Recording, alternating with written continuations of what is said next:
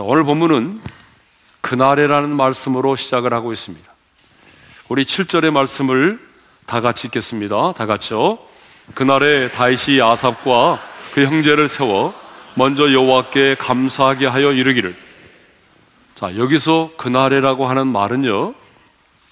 다윗이 하나님의 임재를 상징하는 언약궤를 예루살렘으로 옮겨와 해막에 안치한 이후에 찬양단을 세워서 하나님을 찬양하게 하는 그 찬양단을 임명하여 세운 그때를 말합니다. 우리가 잘 아는 것처럼 다윗은 이스라엘의 왕이 되었을 때에 대대적인 축제 속에서 그 아비나답의 집에서 70년 동안이나 방치되었던 언약궤를 예루살렘으로 옮겨오려고 했습니다.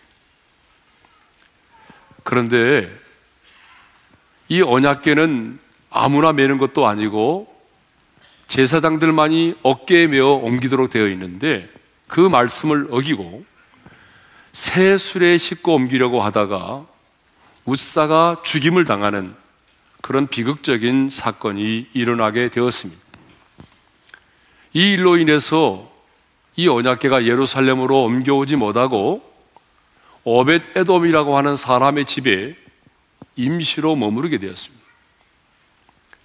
이 하나님의 임재를 상징하는 언약궤가 석 달 동안 오벳 에돔의 집에 머무르게 되었는데 하나님은 이 언약궤로 인해서 이 오벳 에돔의 집과 소유에 복을 주셨습니다.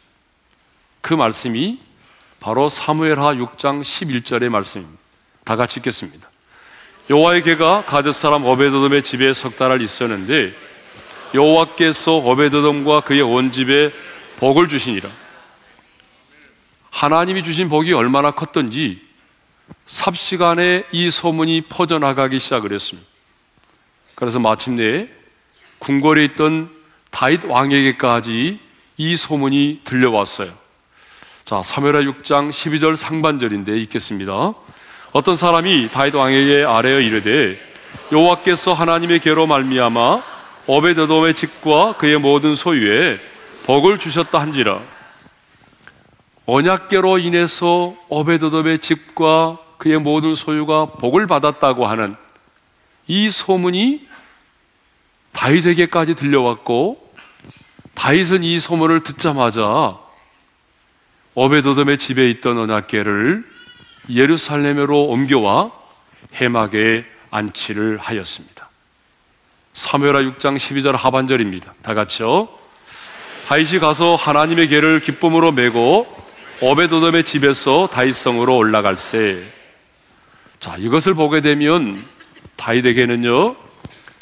하나님께서 주시는 복을 받고자 하는 영적인 갈망, 영적인 소혼, 영적인 욕심이 있었습니다.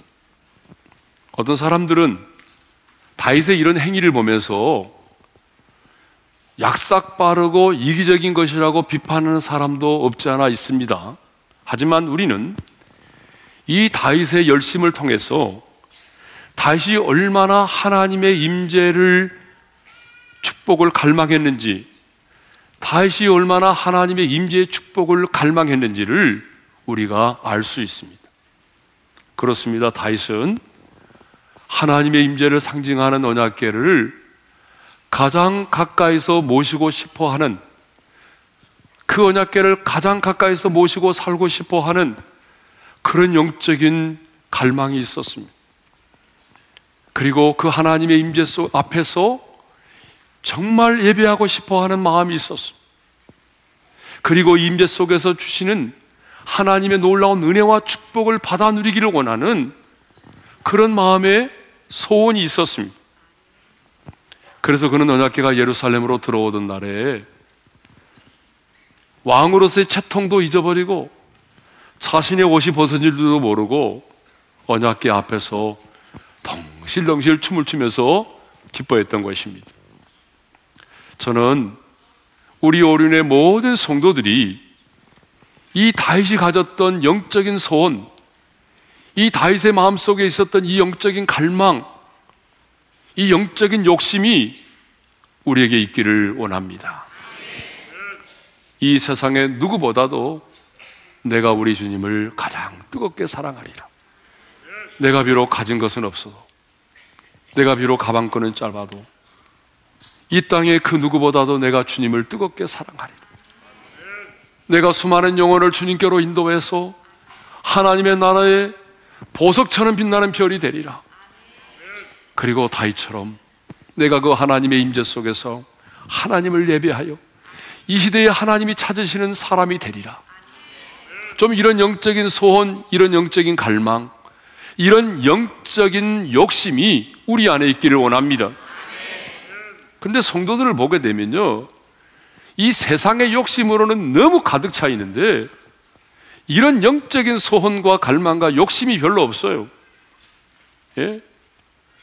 기도 제목을 이야기하면서 이렇게 기도 제목을 얘기하는 사람 별로 만나본 적이 없어요.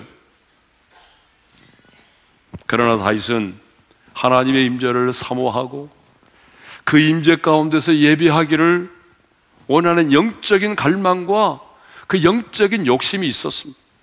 그래서 언약궤를 오베드돔의 집에서 예루살렘으로 옮겨왔습니다. 그리고 회막에 안치한 이후에는 번제와 화목제를 드렸습니다.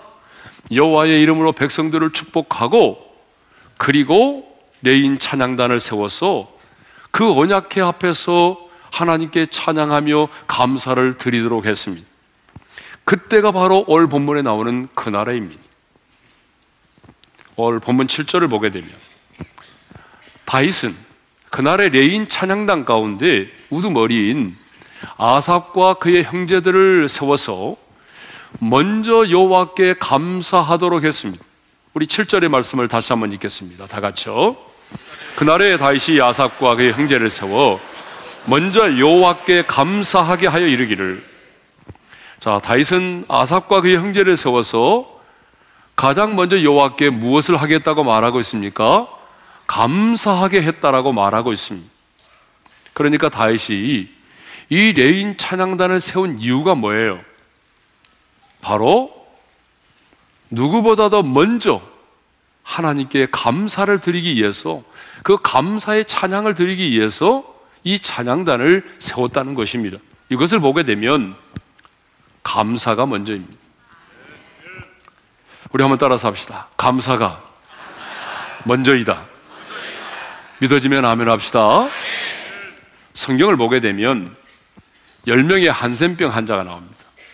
10명의 나병 환자들이 주님의 말, 주님을 만나서 주님의 말씀에 순종하여 제사장들에게, 제사장의 그 몸을 보이러 가다가 길거리에서 나음을 입었습니다. 10명의 한센병 환자가 고침을 받았는데 안타깝게도 그 중에 한 사람만이 예수님께 나와 꿇어 엎드려 감사를 했습니다. 여러분, 모든 사람들이 고침을 받았지만 주님께 나와 엎드려 감사한 사람은 사마리아인 한 사람밖에 없었습니다. 다른 아홉 명의 사람들 역시 고침을 받았지만 그들은 감사를 뒤로 미루었습니다. 그들에게는 제사장에게로 나가서 자신의 몸을 먼저 보이는 것이 먼저였고요. 그리고 가족들을 만나는 것이 먼저였습니다. 그래서 그들은 감사를 뒤로 미루었어요. 하지만 그열명 중에 한 사람 사마리아인은 가족들을 만나고도 싶었고 그렇지만 그는 그 현장에서 고침받았을 때에 주님께로 나와 가장 먼저 감사를 드렸다는 것입니다. 우리 예수님도 오병리의 기적을 행하셨는데요.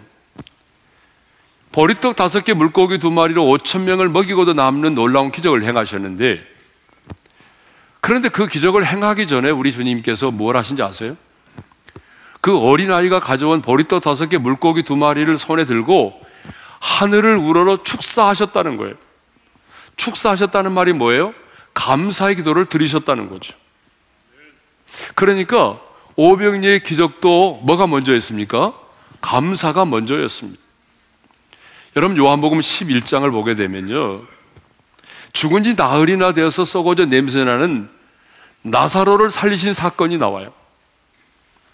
근데 그때도 주님은요. 그 죽은 나사로를 살리시기 전에도 먼저 하나님께 감사의 기도를 드리셨어요. 자, 요한복음 11장 41절인데요. 읽겠습니다. 시작. 예수께서 눈을 들어 우러러 보시고 이르시되 아버지여 내 말을 들으신 것을 감사하나이다. 감사의 기도를 드리셨어요. 그리고 외치셨습니다. 나사로야 나오너라. 그럴 때에 여러분 죽은 나사로가 수족을 배로 동인 채로 걸어 나왔다는 것입니다. 기적이 먼저가 아니라 감사가 먼저였습니다. 오병리의 기적도 죽은 나사로가 살아나는 기적도 기적이 먼저가 아니라 감사가 먼저였습니다. 여러분, 여러분의 인생 가운데 기적이 일어나기를 원하십니까? 아멘은 별로 안 하시네요. 안 일어나기를 바랍니다, 그러면. 정말 여러분의 인생 가운데 기적이 일어나기를 원하십니까? 그렇다면 감사가 먼저입니다. 여러분, 감사를 먼저 하시기를 바랍니다. 감사할 때 기적이 일어납니다. 여러분, 감사할 때에 더 큰 복이 임하는 것입니다. 감사가 더 큰 감사를 낳습니다. 그러므로 여러분, 작은 일에도 감사하세요. 사소한 일에도 감사하시기를 바랍니다. 인생의 밤을 만나고 인생의 풍랑을 만날지라도 여러분, 감사가 먼저입니다. 그러므로 여러분, 감사를 다음으로 미루지 마세요. 지금 내 삶의 현장에서 먼저 감사하시기를 바랍니다. 여러분, 누가 복이는 사람입니까? 진짜 복이는 사람은요, 많은 것을 소유하고 있는 사람이 결코 아닙니다. 진짜 복이는 사람은 많은 것을 소유하고 있는 사람이 아니라 어떤 상황에 있을지라도 지금 감사하는 사람이 진짜 복이는 사람입니다. 아무리 많은 것을 가지고 있어도요, 감사하지 못하고 불평하고 원망하는 사람은 복이는 사람이 아니에요. 단칸방에서 칼잠을 자고 재정적인 어려움이 있어도 오늘을 감사하며 눈물을 흘리며 감사하고 뜨겁게 감사하는 사람, 여러분, 그 사람이 진정으로 복 있는 사람입니다. 우리 옆 사람과 인사합시다. 복 있는 사람이 됩시다.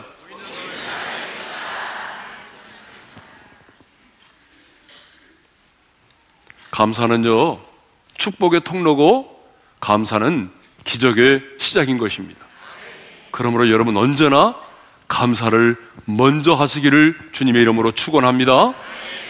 자, 다윗은 찬양단을 세워서 어, 누구에게 감사하게 했습니까? 어, 7절 하반절을 읽겠습니다. 다 같이요.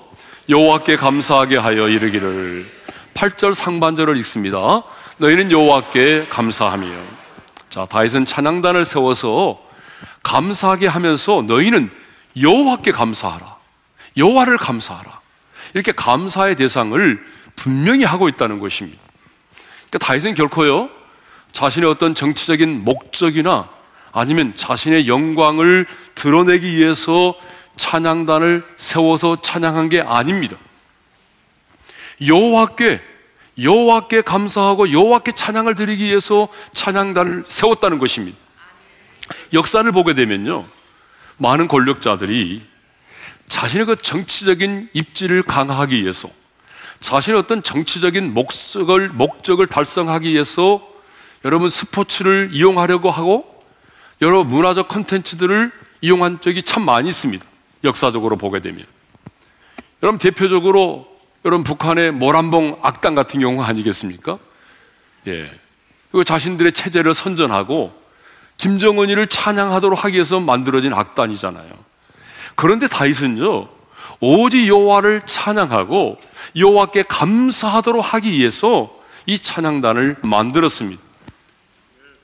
그리고 가장 먼저 여호와께 감사하도록 했습니다.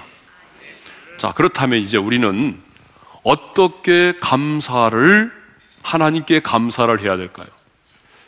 자, 감사의 대상은 하나님이시고 이제 우리는 그 하나님께 감사를 해야 되는데 어떻게 하나님께 감사를 해야 될까요? 세 가지를 생각해 볼 텐데요. 첫 번째는 찬양으로 감사를 하는 것입니다. 다윗은 찬양단으로 세움을 입은 나삽과 그의 형제들에게 찬양으로 감사를 표현하게 했습니다. 9절 상반절을 읽겠습니다. 다 같이요. 그에게 노래하며 그를 찬양하고 그렇습니다. 하나님께 대한 감사의 첫 번째 표현이 뭐냐면 바로 하나님을 찬양하는 것입니다. 그렇습니다. 우리는 일상의 삶에서 일상의 삶에서 감사를 느낄 때에 가장 먼저 뭘 해야 됩니까? 입술을 열어서 하나님을 찬양해야 됩니다. 여러분 생각해 보십시다. 하나님께서 우리의 인생 가운데, 우리의 삶 가운데 행하신 일들을 경험한 자가 여러분 어떻게 침묵할 수가 있겠습니까? 기도의 응답을 경험하고 때를 따라 도우시는 하나님의 은혜를 경험한 자가 어찌 불평과 원망을 할 수가 있겠습니까? 성경을 보게 되면 하나님의 사람들은 하나님에 대한 감사의 마음을 언제나 마음에 담아만 두지 않았습니다. 언제나 입술로 감사의 마음을 입술로 표현했습니다. 찬양으로 표현했습니다. 뭐 우리가 서로 만날 때 그리고 하나님께서 우리 가운데 행하신 일을 드러낼 때 우리가 가장 많이 사용하는 말이 있어요. 그게 뭐냐면 할렐루야라는 말이에요. 그렇죠? 우리가 인사할 때도 할렐루야라고 말하고 또 하나님께서 우리 가운데 드러낸 일들을 높일 때, 드러낼 때도 할렐루야라고 말하잖아요. 그 할렐루야라는 말의 뜻이 뭡니까? 여호와를 찬양하라 그런 말이에요. 예. 그러니까 하나님의 은혜를 깨닫고 경험한 자는 절대로 침묵할 수가 없다는 거예요. 이스라엘 백성들을 보십시오. 그들이 전적인 하나님의 은혜로 애굽에서 구원받고 홍해를 건너지 않았습니다. 뒤따라오는 애굽의 군대가 그 물속에 수장되는 것을 눈으로 목격하지 않았습니까? 이런 놀라운 은혜를 받았을 때에 이스라엘 백성들이 어떻게 반응했습니까? 여러분, 그럴 수도 있는 거지 라고 반응하지 않았습니다. 그 놀라운 은혜를 목도한 그들은 그 하나님의 은혜를 마음에 담아만 두지 않았습니다. 한 사람도 예외 없이 그들은 서고를 치며 춤을 추면서 하나님을 찬양했습니다. 하나님께 감사를 표현했습니다. 그러므로 여러분, 하나님의 은혜에 대하여 침묵하지 않기를 바랍니다. 하나님의 은혜에 대해서 절대로 침묵하지 않기를 바랍니다. 하나님께서 우리 가운데 행하신 일들로 인해서 하나님을 찬양할 수 있기를 바랍니다.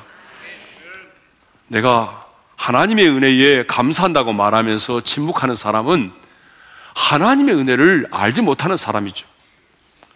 우리가 하나님께 대한 감사의 첫 번째 표현은 하나님께서 우리 가운데 행하신 일들로 인해서 내가 하나님을 찬양하는 것입니다. 그래서 어, 시편 100편 4절에 이런 말씀이 있습니다. 읽겠습니다. 시작. 감사함으로 그의 문에 들어가며 찬송함으로 그의 궁정에 들어가서 그에게 감사하며 그의 이름을 송축할지어다. 아멘. 네. 두 번째로 두 번째는요 여호와를 자랑하는 것입니다. 여러분 여호와를 자랑하는 것이 하나님께 감사를 하는 것입니다. 자, 8절의 말씀을 읽겠습니다. 다 같이요. 너희는 여호와께 감사하며 그의 이름을 불러 아뢰며 그가 행하신 일을 만민 중에 알릴지어다. 한번 따라서 합시다. 그가 행하신 일을 만민 중에 알릴지어다.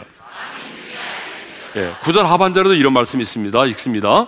그의 모든 기사를 전할지어다. 자, 하나님께 감사하는 것은요, 하나님께서 우리 가운데 행하신 일들을 만민 중에 알리는 것입니다. 그의 모든 기사를 사람들에게 알리는 것입니다. 그래서 10절에서는요, 그 성호를 자랑하라고 그랬어요. 여러분, 하나님께서 행하신 일들을 만민 중에 알린다고 하는 게 뭐겠어요? 하나님을 자랑하는 거죠. 그래서 10절에서는 그의 성호를 자랑하라고 했어요. 성호를 자랑하라는 말이 무슨 말이에요? 하나님께서 우리 가운데 행하신 그 일들로 인해서 하나님의 이름을 자랑하라는 거예요. 요즘 같은 사회적 분위기에서는요, 내놓고 하나님을 자랑하는 것이 쉽지 않습니다. 뭐, 우리 하나님 이렇게 행하셨습니다. 뭐 이러면 사람들이 이상한 사람 쳐다보듯이 쳐다보잖아요. 초대 중소기업 벤처 장관으로 내정되었다가 낭만 박성진 후보에게서 보듯이 진화론을 믿는 세상은 창조 신앙을 믿는 사람들을 아주 미개한 사람으로 취급합니다. 언제부터인가 언론과 많은 시민 단체들은요, 하나님을 말하고 성경을 말하는 기독교인들을 시대에 뒤떨어진 사람, 아주 진부한 사람으로 취급합니다. 그래서요, 요즘에는 드러내놓고 하나님을 자랑하기가 참 어려운 시대가 됐습니다. 제 교회 연예인들이 상당히 많습니다. 연말이 되면은 시상식이 있잖아요. 근데 예전에 보게 되면 연예인들이, 기독교인들이 참 많아요. 대부분의 연예인들이, 기독교 연예인들이 어떻게 말합니까? 우리 하나님께 영광을 돌립니다. 뭐, 할렐루야, 하나님 감사합니다. 이런 말을 많이 하잖아요. 사카모니 감사합니다. 이런 말은 들어본 적이 없어요. 그런데 여러분, PD가 반드시 시상식 할 때 종교적인 말을 하지 못하게 합니다. 그 말은 무슨 말하냐면 거의 대부분 기독교인들로 하여금 하나님께 영광을 돌립니다. 할렐루야 이런 말 못하게 합니다.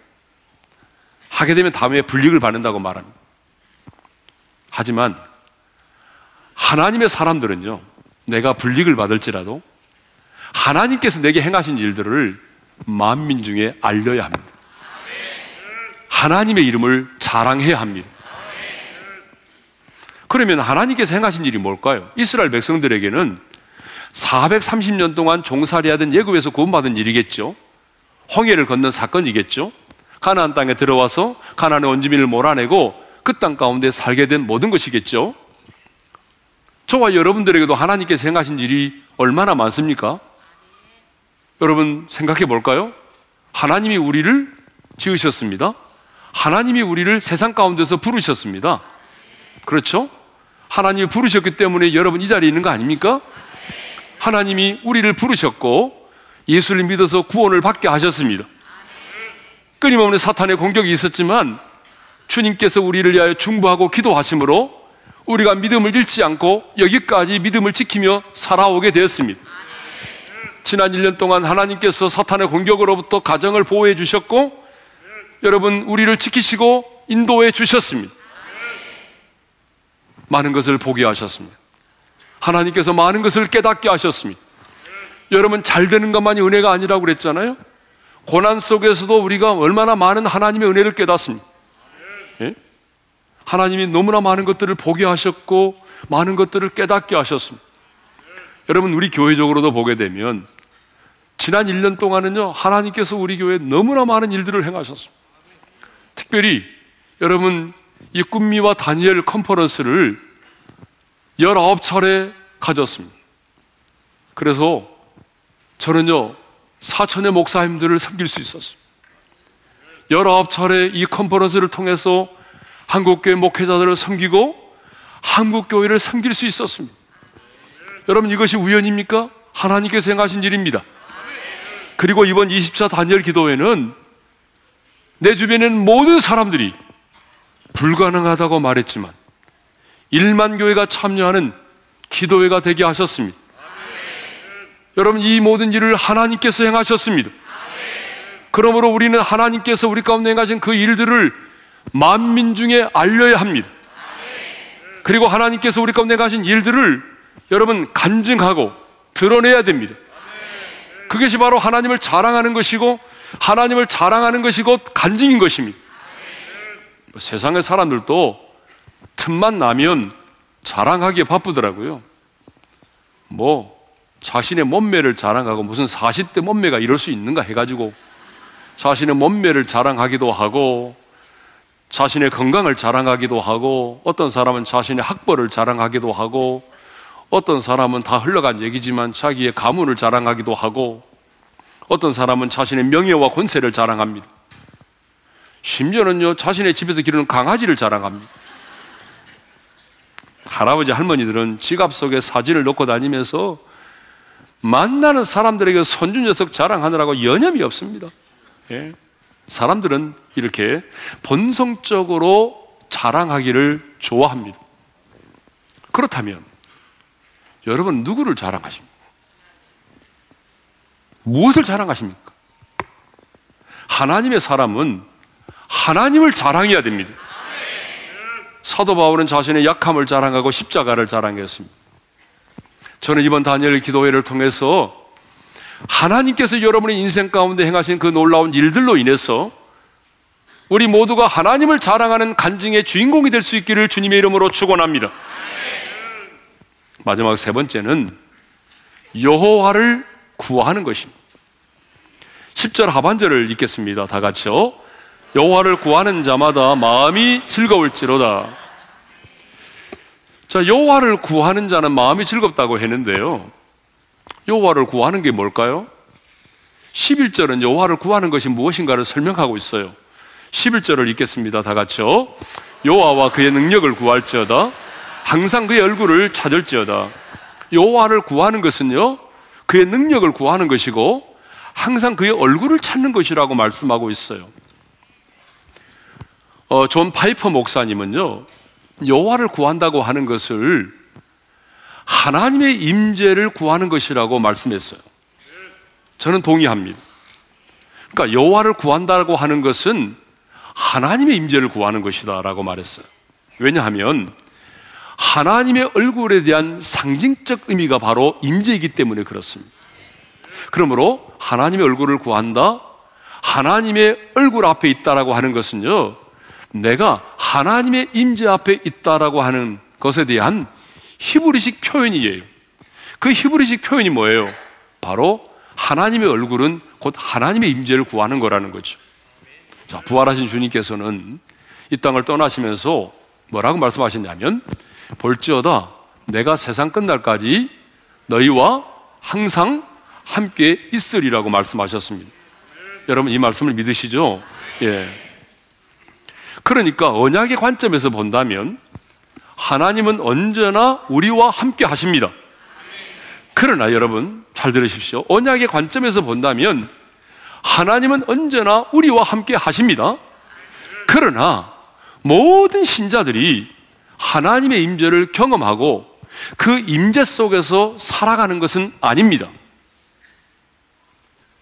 분명히 하나님이 나와 함께 계시지만 그 하나님의 임재를 경험하고 그 하나님의 임재 속에서 살아가는 것은 살아가는 사람은 많지가 않아요. 그래서 본문 11절도 보게 되면 우리에게 뭐라고 말하냐면 항상 그의 얼굴을 찾을지어다라고 말하고 있습니다. 하나님이 나와 함께 계신 것이 분명하지만 내가 그 하나님의 임재 속에 살기 위해서는 어떻게 하라는 것입니까? 항상 그분의 얼굴을 찾아야 한다는 것입니다. 그러므로 우리는 끊임없이 하나님의 얼굴을 찾아야 됩니다. 하나님의 얼굴을 항상 찾는다는 것은 하나님의 임재를 항상 내가 사모하고 하나님의 임재를 갈망한다는 얘기입니다. 항상 여호와의 얼굴을 구한다고 하는 것은 그냥 내가 단순히 하나님의 얼굴을 이렇게 물끄러미 바라본다. 그게 아니에요. 하나님의 얼굴을 구한다는 것은 그냥 단순히 내가 하나님의 얼굴을 물끄러미 바라보는 게 아니고요. 좀 더 구체적으로 말씀드리면 이겁니다. 기도를 통해서 내 마음과 생각을 하나님께 고정시키는 것입니다. 기도를 통해서 내 마음과 생각을 하나님께 어떻게 하라고요? 고정시키는 거예요. 그래서 다윗은 백성들에게 역대상 22장 19절에서 이렇게 말합니다. 다 같이 읽습니다. 이제 너희는 마음과 뜻을 바쳐서 너희 하나님 여호와를 구하라. 여호와를 구할 때 어떻게 구하라고 말하냐면 마음과 뜻을 바쳐서 구하라는 것입니다. 여러분 이 말을 다른 말로 말하면 우리의 마음과 생각을 하나님께 고정시키고 하나님의 임재를 의식하면서 기도하라 그 말입니다. 이것을 보게 되면 하나님의 임재를 의식하며 기도하는 훈련이 우리에게 필요하다는 거예요. 역대상 17장을 보게 되면요. 어, 다윗이 하나님의 성전을 짓겠다고 하니까 하나님께서 그 다윗의 마음을 기쁘게 받으셨어요. 그래서 다윗에게 성전을 짓는 것을 허락하지는 않지만 나단 선지자를 통해서 다윗의 가문에 대해서 축복을 약속하셨습니다. 그 축복의 약속의 말씀을 들은 이 다윗이 너무 감격해가지고 하나님께 기도를 드리는데요. 무슨 기도를 드리냐면 이렇게 기도합니다. 역대상 17장 16절입니다. 다 같이 읽겠습니다. 시작. 다윗 왕이 여호와 앞에 들어가 앉아서 이르되 여호와 하나님이여 나는 누구이오며 내 집은 무엇이기에 나에게 이에 이르게 하셨나이까? 너무 감격하잖아요. 그래서 뭐라고 말합니까? 여호와 하나님이 나는 누구이오며 내 집은 무엇이게 나에게 이에 이르게 하셨나이까? 이 말은 이런 거 아닙니까? 하나님, 제가 베들레헴 목동 촌놈 아닙니까? 그런데 이렇게 시골 촌놈이 나에게 이렇게 이스라엘의 주권자로 삼아주시니 하나님의 은혜가 아니면 내가 어떻게 이해가 될 수 있겠습니까? 이런 얘기죠. 그런데 저는 지금 그 얘기를 하려고 하는 것이 아니고요. 이렇게 하나님의 은혜에 감격하는 기도를 다윗이 드렸는데 어떤 기도의 자세를 가지고 그가 기도해내냐는 것입니다. 기도의 자세를 좀 생각해 보려고 합니다. 여러분 다시 한번 그 말씀을 펴주세요. 보면은 이렇게 되어 있습니다. 다윗 왕이 여호와 앞에 들어가 앉아서 이르되이라고 되어 있습니다. 여러분 다윗이요 하나님 앞에 기도할 때 그냥 기도한 게 아니었어. 정말 다윗은요 하나님의 임재를 갈망했고 하나님의 임재를 의식하면서 기도했던 사람이에요. 그러니까 여러분 그 자녀들이 있잖아요. 부모님 앞에 나와가지고 쪼그려 앉아서 부모님 얼굴을 이렇게 말뚱하게 쳐다보면서 이렇게 뭔가를 얘기하잖아요. 그런 것처럼 여러분 다윗이 여호와 앞에 들어가 앉아서 하나님의 임재를 의식하면서 자신의 마음과 생각을 하나님께 고정시키면서 여호와의 얼굴을 구하면서 기도했다는 말입니다. 하나님의 임재를 의식하면서 기도했다는 말이에요. 그렇습니다, 여러분. 다윗은요 하나님의 임재를 의식하면서 기도했습니다.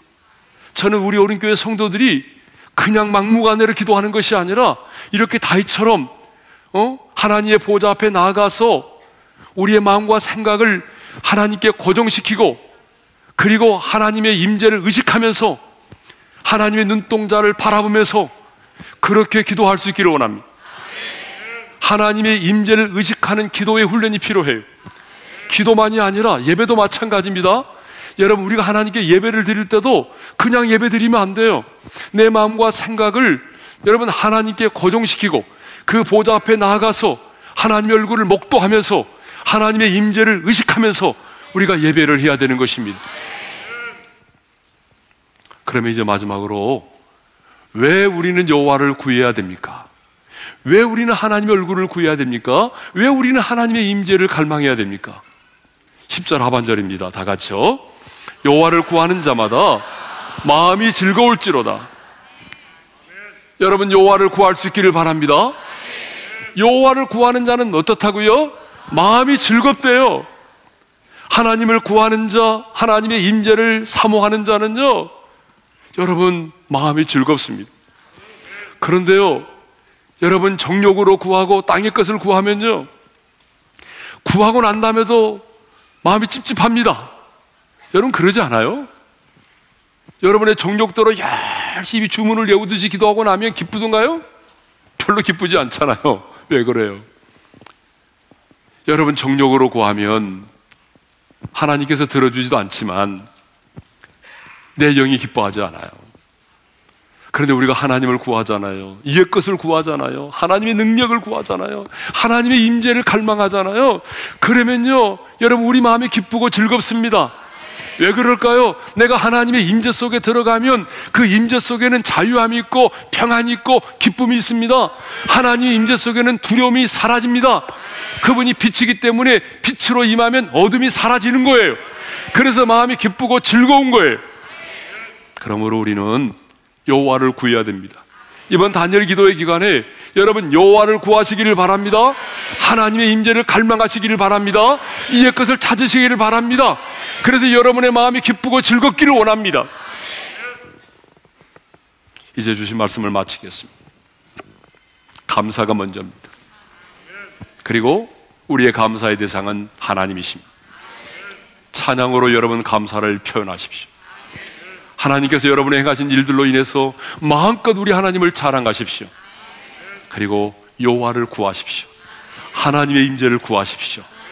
여러분의 마음이 기쁘고 즐거울 것입니다. 주신 말씀 마음에 새기면서 우리 짧은 찬양인데 감사해요 주님의 사랑 감사해요 주님의 은혜 우리 함께 찬양하며 나가겠습니다. 감사해요. 주님의 나라. 감사해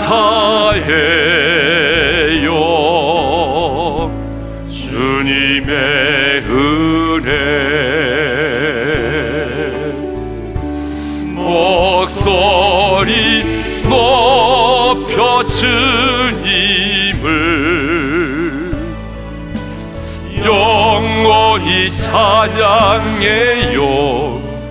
나의 전부이신 나의 주. 우리 손을 들고 찬양할까요?